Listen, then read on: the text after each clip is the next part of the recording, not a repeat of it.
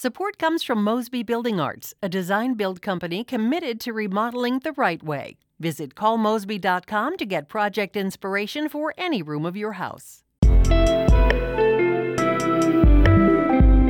From the St. Louis Public Radio Newsroom, this is The Gateway. It's Tuesday, September 24th. I'm Wayne Pratt.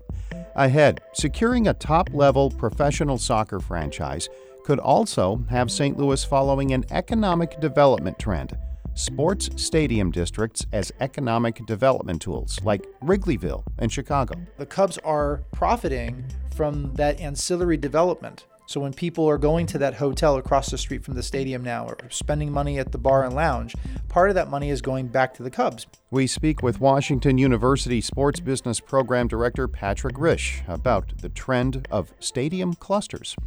First, the news. The St. Louis and St. Louis County election boards have certified signatures for what's known as the Board of Freeholders.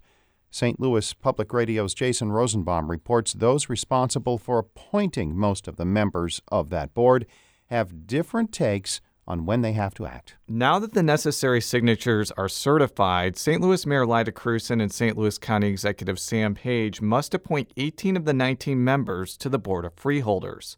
That body could present a city county merger plan to local voters. Krewson says the Missouri Constitution requires her picks to be appointed and confirmed by the Board of Aldermen within 10 days. Page contends the Constitution gives him and the County Council more time. The Constitution says that I have 10 days to appoint. It says that my appointments have to be confirmed. Uh, I don't see those two linked, but again, that's a, if that doesn't happen within 10 days, then that'll be a question for the courts to answer. Governor Mike Parson will appoint the final member to the board. I'm Jason Rosenbaum. St. Louis Public Radio. And Mayor Krewson has made her Board of Freeholders selections. We have a list of those nominees at stlpublicradio.org. Missouri's lieutenant governor is running to keep his seat. Mike Kehoe announced his election plans yesterday in Jefferson City. The Republican is seeking his first elected term for the lieutenant governor job. He was appointed to the position by Governor Mike Parson shortly after Parson moved into the state's top elected office following the resignation of former Governor Eric Greitens. Parson is also seeking a full term in the governor's office. The co founder of the Luminary Art Gallery in St. Louis is leaving the organization. We have more on that from St. Louis Public Radio's Jeremy Goodwin. Bree Youngblood co founded the Cherokee Street Gallery in 2007 with her then husband James McAnally. The two have run it as co caretakers since then. The organization moved into its location in spring 2013 and bought the building later that year. The gallery completed a $500,000 capital campaign and expansion earlier this year. Youngblood says she hopes she's contributed to the revitalization of the neighborhood. Cherokee has really grown up. It's grown up a lot, and I've grown up with it. The luminary has grown, and I've grown up with it. Both with the luminary and the neighborhood that I'm in, I think I've helped shape and been shaped by both of them. Youngblood will leave at the end of the year. McAnally will stay on as executive director. I'm Jeremy Goodwin, St. Louis Public Radio. Tell a friend about this podcast. It helps us get the word out. Also, you can let people know how much you may enjoy this effort by writing a review wherever you get your podcasts.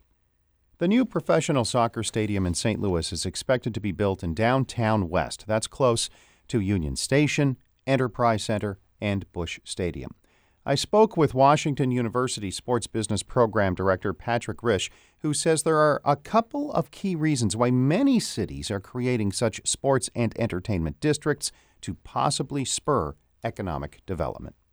Number one, if you put the buildings in the center of the city, you're going to hopefully stimulate additional development. A lot of cities in the last 20 years have decided that they want to redevelop their core I think the second thing, just practically speaking, is that if the facilities are located downtown, you are more central to all of your local suburban areas, and therefore people living north, south, east, and west of downtown, it's now equally easy for them to get to ball games and hockey games and basketball games and so on and so forth. Is there one city in your mind that seems to really have gotten this right?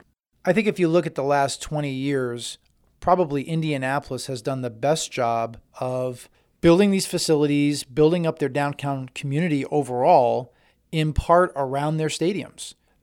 downtown Indianapolis did have the advantage of really not being much of a downtown 20 plus years ago.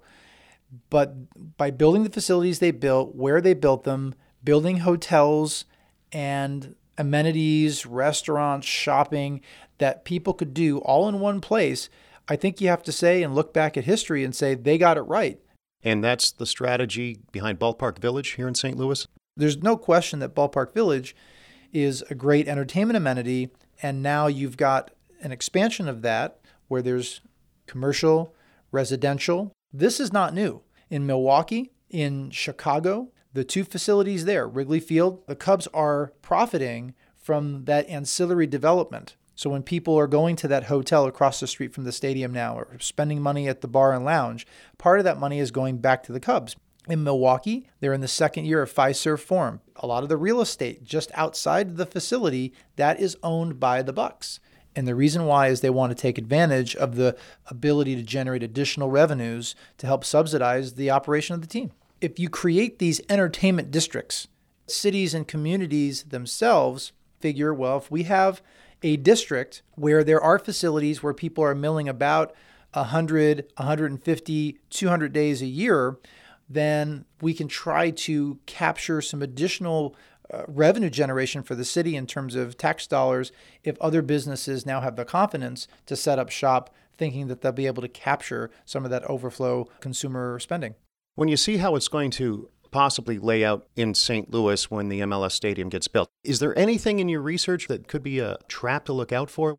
Are you going to have displacement? And what that means is when Ballpark Village went up, I have not done a formal study, but as someone that has been around downtown St. Louis and, and walking downtown and biking downtown and seeing this area, there's no question that Washington Avenue, for example, which is several blocks away from Ballpark Village, they have not seen as much economic activity since Ballpark Village went up. People simply substitute where they're spending money. And that is the concern. When they build the new soccer stadium, and if there's any entertainment district associated with that, and as Union Station expands and takes advantage of their new aquarium and other things that they're going to try to do, again, is that going to attract a net increase in money spent downtown? Is there enough wealth and discretionary income in this region that it just increases the level of spending? Or does that siphon even more money away from money that was otherwise being spent at along Washington Avenue? And that's a real interesting question. That's Washington University Sports Business Program Director Patrick Rishe talking about the potential economic development possibilities through sports stadium clusters. My thanks to Maria Altman for editing that report. Music by Ryan McNeely of Adult Fur.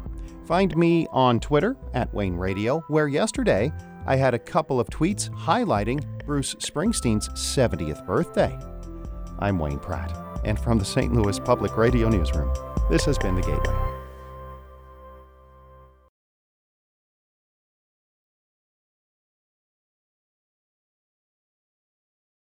Support comes from Mosby Building Arts, a design build company committed to remodeling the right way. Visit callmosby.com to get project inspiration for any room of your house.